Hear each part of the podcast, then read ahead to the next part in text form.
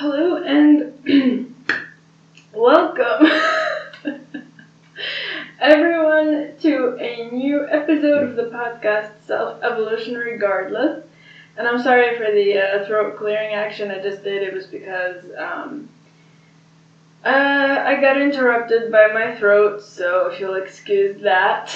So basically, if I can get this fixed because I... I don't know what's going on right now, so. Um, essentially, so, I'm going to be talking about something that is not one hundred percent scripted this time. Um, okay, we're going to talk about that later. So, uh, when you are in the middle of so much drama and so much abuse, and there's so much going on, you really can't help but find a place or something or someone that you can confide in, that you can uh, go to where you can or want to be safe and protected.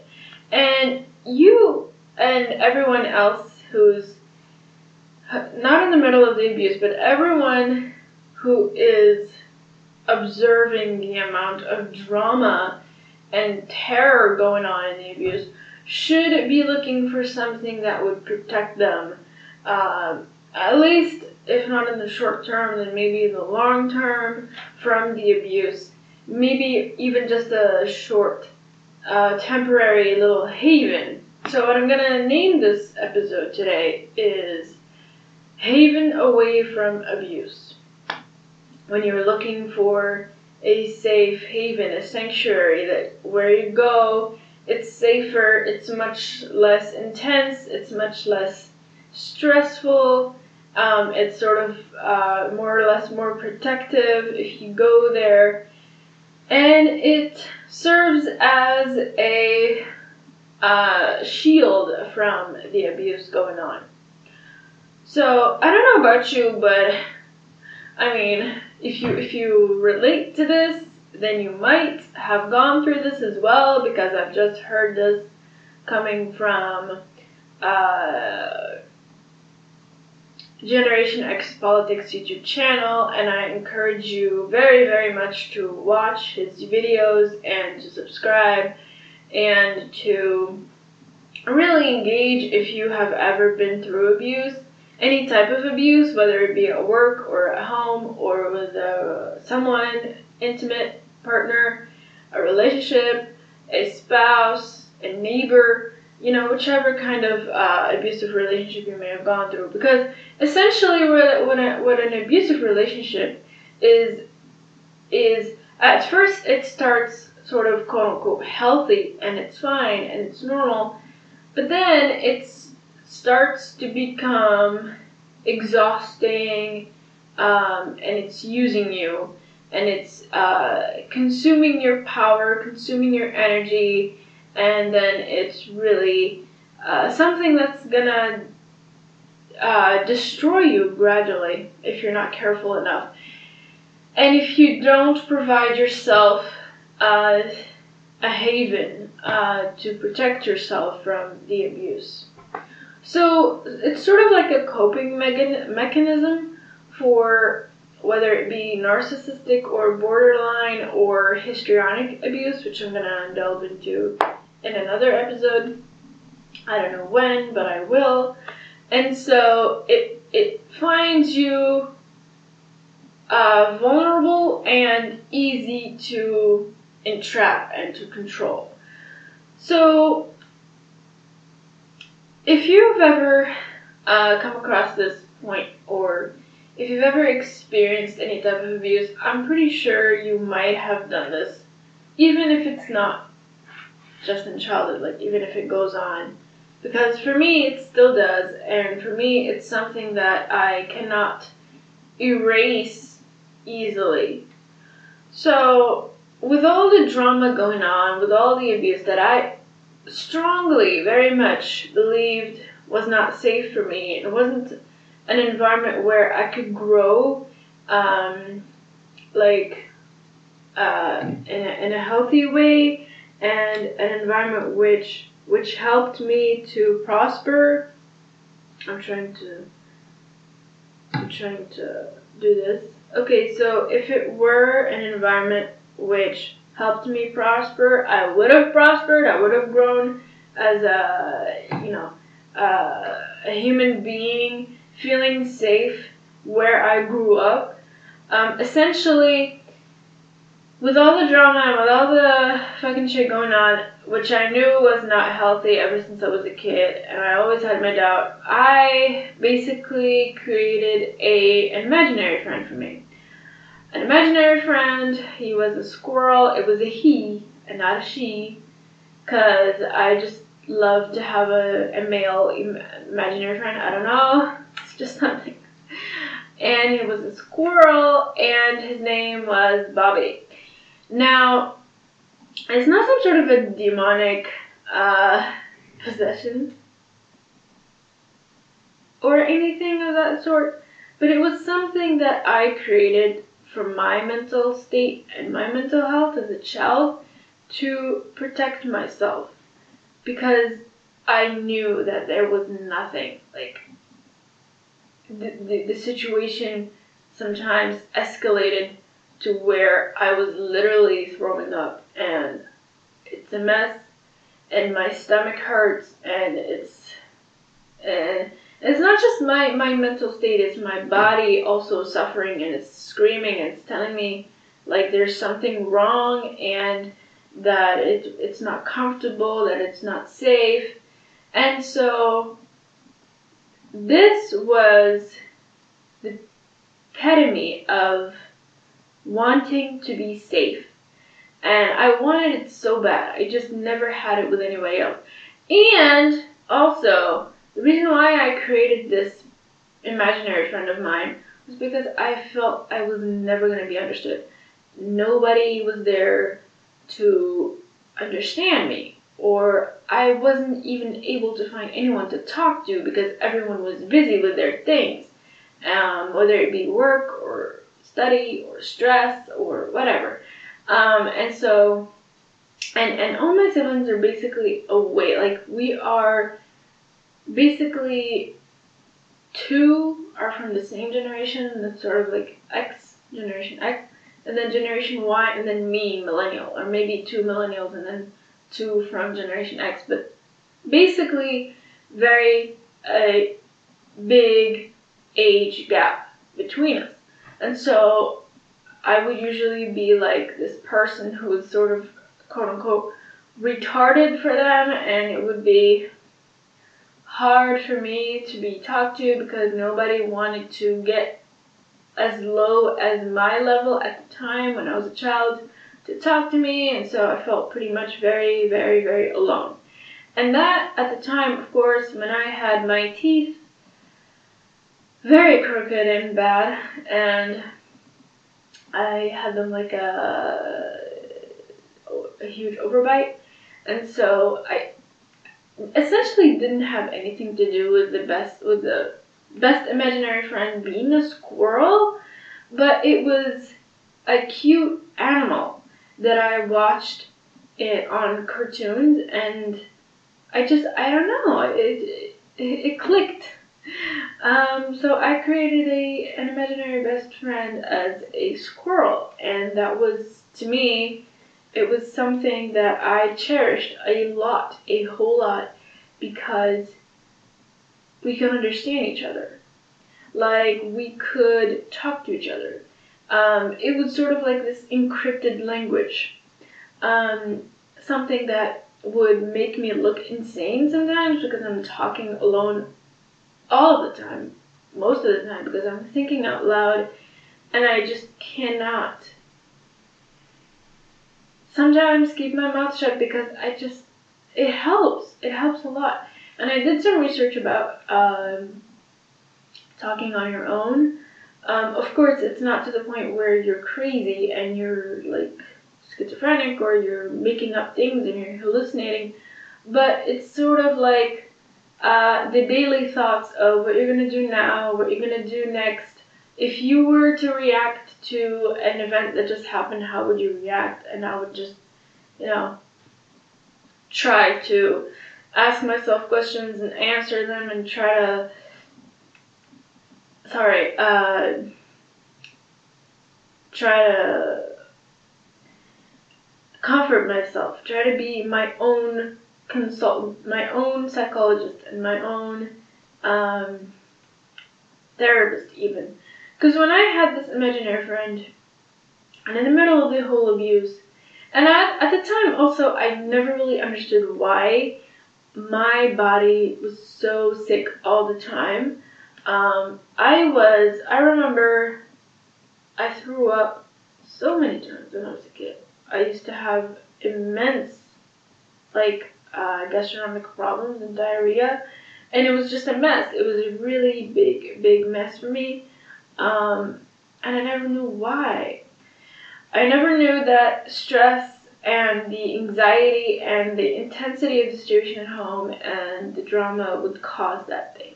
I usually thought it was food, and it was contaminated food, and and that I shouldn't eat outside because the meals at home are cooked and very clean. Well, yeah, for sure, but I never knew it was also psychological, and, and had a lot to do with uh, abuse and drama. And so I always wondered about that. I never really figured out why.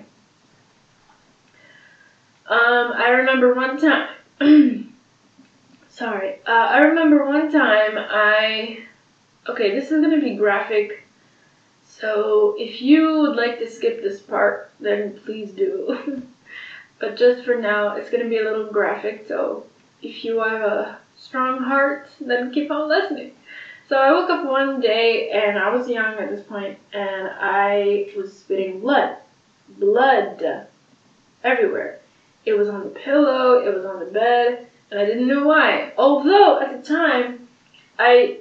I felt like my saliva was really salty and did have a strange taste to it. So when I went to the bathroom and I was, I was gonna, I was gonna wash my face and everything, I was spitting blood until I felt something like a meat, like sort of like a, a gooey thing from like the inside part of my cheek, and it and it was about to get out. And so I, you know, I.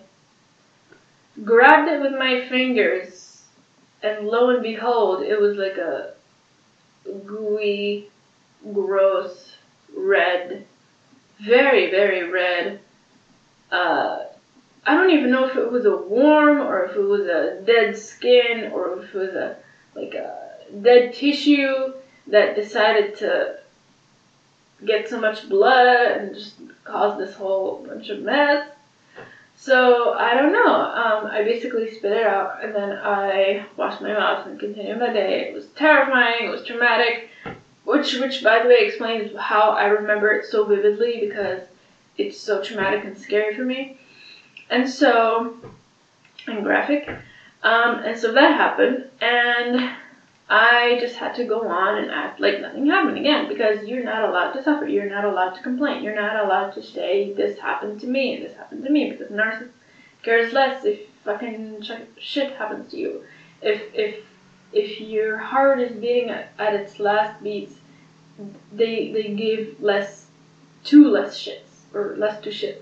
I don't know, there's an expression with two and shits at, at this point. They give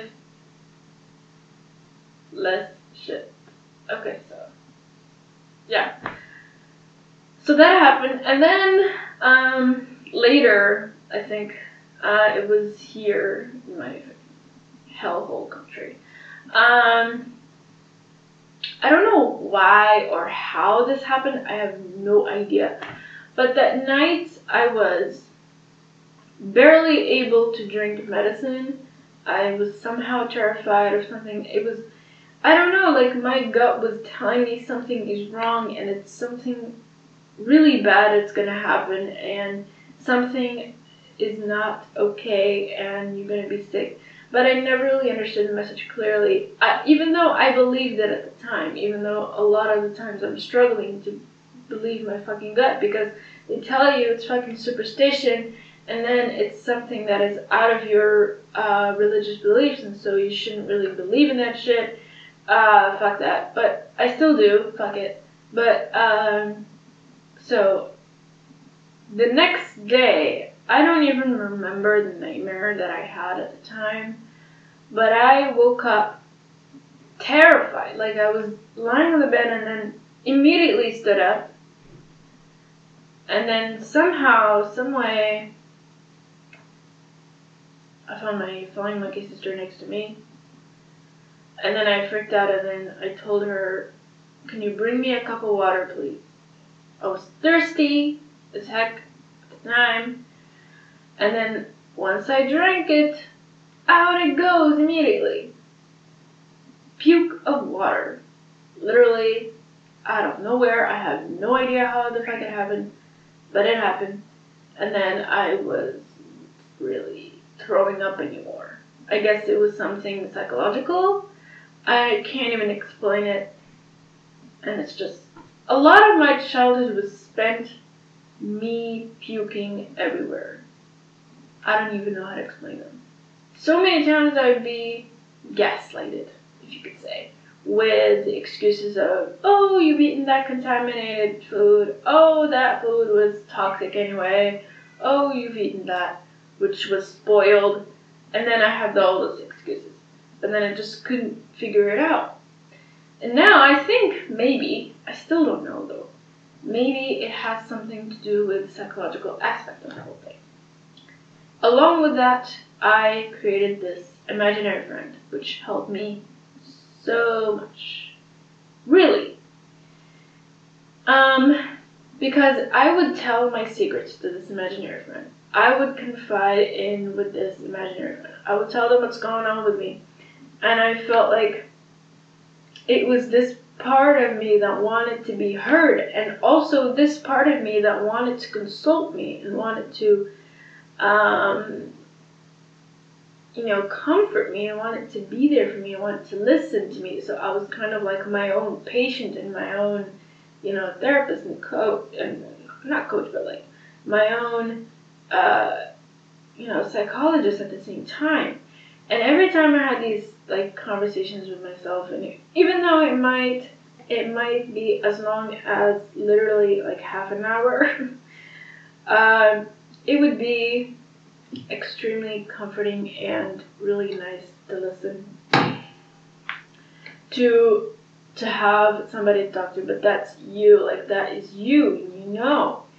When you have nobody to talk to, when you find yourself lonely most of the time, you want to create something that's going to make you feel better. If not better, then at least less worried and less anxious and less tense all the time. So by the time I created that sanctuary for myself, it helped me to ease so much of that problem and so much of those insecurities about my teeth and about how I looked and, and how I dressed and what I ate and how I ate and all that.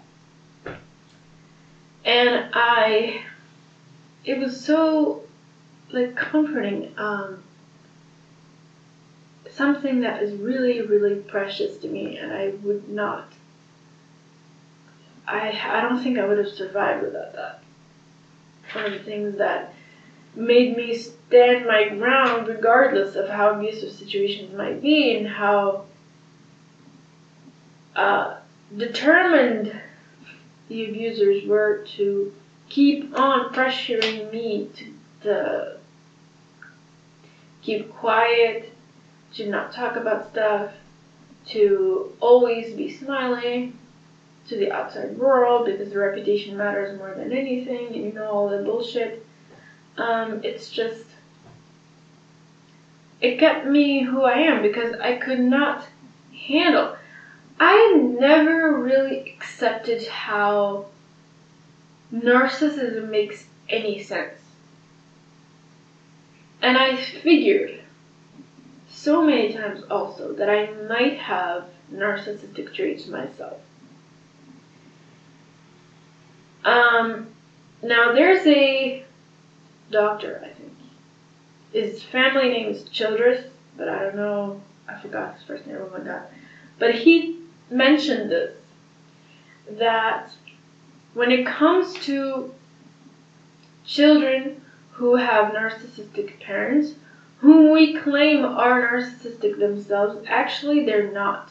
Like, they did not uh, become narcissistic. They weren't born narcissistic. They were made to be narcissistic. They were especially narcissistic around their parents and to their parents. And that is sort of like, they had the same traits, basically, because he talked about the diagnosis of these children and how they acted towards their abusive parents. And so what he noticed is essentially they had most, if not all, narcissistic traits, like the lack of empathy, the entitlement, the arrogance, the preoccupation with fantasies, the uh, grandiosity, the envy, and um, I think I call them all, I don't know. Um, but, so, most of the traits that a, an N P D, uh, that someone with N P D would have, they also observed those happen to those children, but they were directed at their abusive parents. They weren't like that around others, outside the familiar context that they were raised in. And so I noticed that myself, and then I was questioning if I were a narcissist my, myself, because I hate that. I don't want to be like them. I don't want to be around, behind closed doors, being a bitchy and bitter and abusive and, and, and, a, and a rebellious slut. But then outside, I'm like this angel, this charming girl who goes out and talks to everybody and is charming and is Uh, showing the best side of herself around people to the world, but then behind closed doors, she's a monster. Like, I never really wanted to do that. I wanted to be authentic with myself as much as I can, and authentic with the people around me, no matter how, no matter where I am, and no matter how I also am, because the mood can play a huge role in that, but I wanted to stay authentic to myself and to the people around me, because that mattered to me so much, because that mattered a lot to me, to form balanced relationships with people. Okay, because I didn't want to be a two-faced bitch who would show a nice face to someone and then an ugly face another time to that person, or talk about people behind their backs, which, I mean, it can happen sometimes, but not to the point where it's it's stemming out of lack of empathy and out of this feeling of wanting to be superior um, and better and bigger and more beautiful than people. I, I never really accepted any of that shit in my life. I never really wanted to have anything to do with that. So I wanted to be as honest and as authentic as I could. Hopefully I was successful, even though there is definitely trial and error on the way. But I don't know, I'm just, I'm just being honest here. And so, so many people reject me because of that. So many people just saw that I was too selfish, too self-centered, looking up only, you know, only for the best, for my, only for myself. Um, but a lot of times I did that because I also felt that people were never grateful for whatever it is that I did for them. For example, um, at school and during the exams, like, they would only need me when they were stuck in English.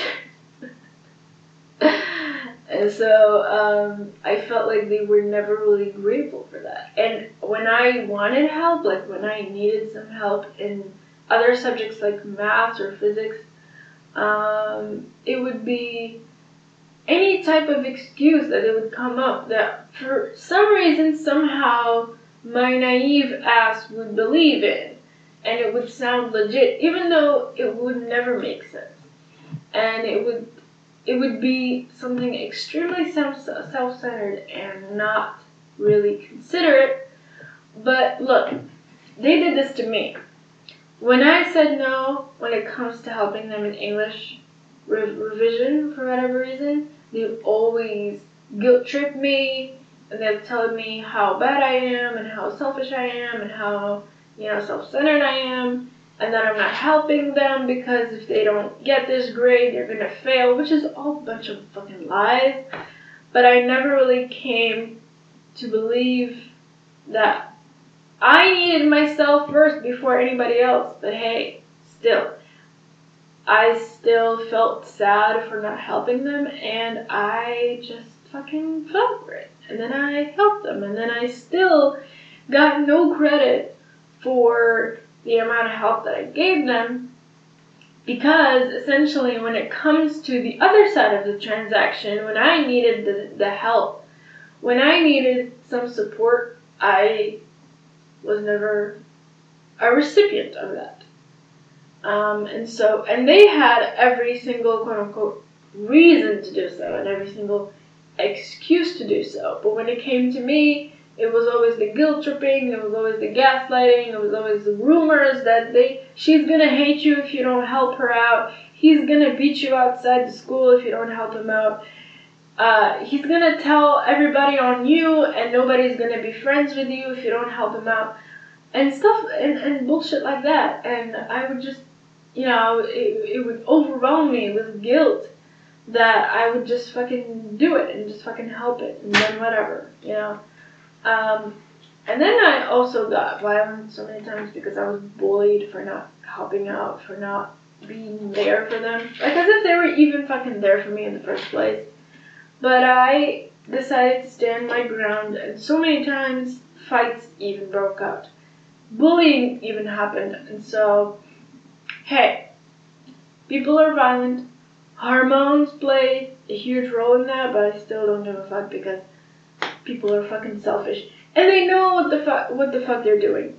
They know when the jig is up, and so obviously, when they only see you as a convenience, you don't fucking matter. All you're doing is the is, is the fucking transaction. That's all they're they're gonna get from you.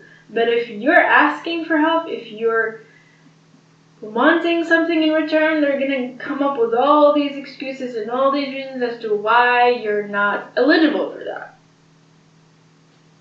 Which also is very fucking narcissistic.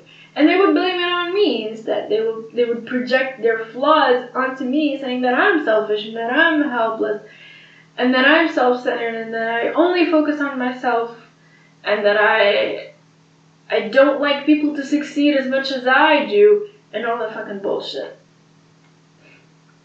Dawned on me for so fucking long until I fucking had it. Well, I don't want to say that I was not helpless myself. I was at, at times, but Still, still, I am really grateful for the fact that I still stand my ground to this day. And you know what? Actually, I still say this to myself, and I still want to say this to you. Okay? Create your fucking safe haven whenever you're in abuse. At least if you don't have the luxury to move out or to go no contact, or to block these people out of your life, or to cut these people out of your life, okay? At least create some safe haven where if you're gonna go to this place, it feels really a lot safer. And a space for you where you can talk freely, and you can express yourself, and you can be your own therapist. Whether it be writing on a journal, whether it be playing games, uh, going out for a walk, watching a movie, uh, meditating, or even creating an imaginary friend for all I fucking care. Okay? If you want to create this safe haven for you, please do. when you don't have the luxury to up and leave, okay?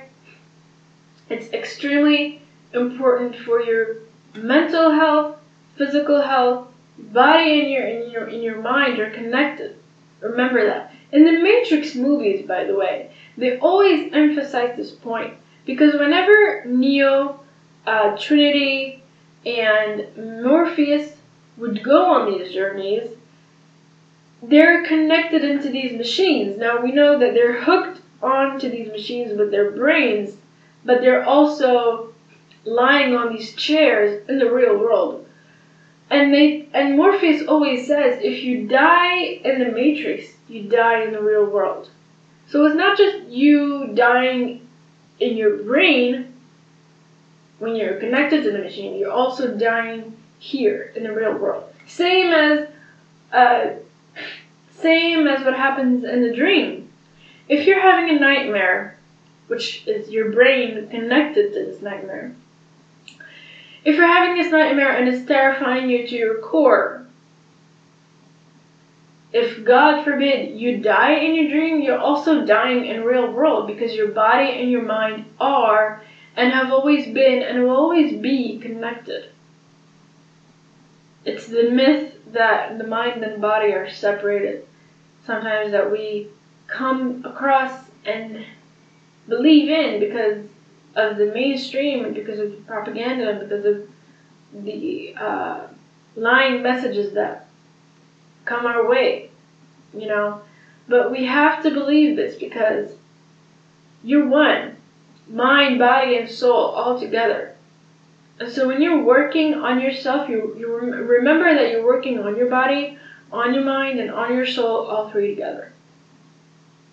Okay? And if your body is suffering a whole lot from the abuse going on, or from the drama in general, from the excessive amount of, of, oh yeah, the last trait that I didn't mention is the the tendency, or sort of the addiction, to always seek attention. And this is, and here it comes, so it's at the right time. When it comes to seeking narcissistic supply and drama all the time, when your body cannot handle that shit, just just go. Just leave. Do whatever it takes to fucking leave. Take your take your ass out of the situation. Even if it just takes a half an hour walk away from this hellhole, from this pandemonium, okay? At least just for a while, until you, you're restoring some energy and you're back on track. And then maybe things will settle and then you're back at it again. But if you're still unstable and shaky and tense, then you might as well leave, because it's just better to teleport, I always say, teleport to another dimension, if it takes, to just be safe for a while and create yourself a safe haven where you are protected from the abuse and the repercussions of the abuse. And we all know how it affects us tremendously, and how it even changes us as people. We may even become abusers ourselves, so we really have to be careful with that. So, um, basically, um, I hope I made sense at, by the end of this episode, um, and that's it. So, thank you very much for listening to this episode on the podcast, uh, Self Evolution Regardless. If you'd like to see this podcast thriving and successful, please do not hesitate to support it. Any amount will be very much appreciated. Um, I'll be posting the links on the show notes again in Red Circle this time, because I'm redirecting the podcast over there. Um, you will also find it available on the same uh, podcast uh, distribution websites. Because right now, Red Circle is going to be my podcast host. So, hosting platform. But the other distribution platforms like uh, Google Podcasts, Spotify, Castbox, Podbean, uh, Apple Podcast, Overcast, et cetera, et cetera, are going to be updated pretty soon. So be be on the lookout for that. And uh, so yeah, if you please check out the links I'll be posting on the show notes there, and the social media, and the merch and the Patreon. I would very much appreciate it. And also, that's it. I'll see you in the next episode.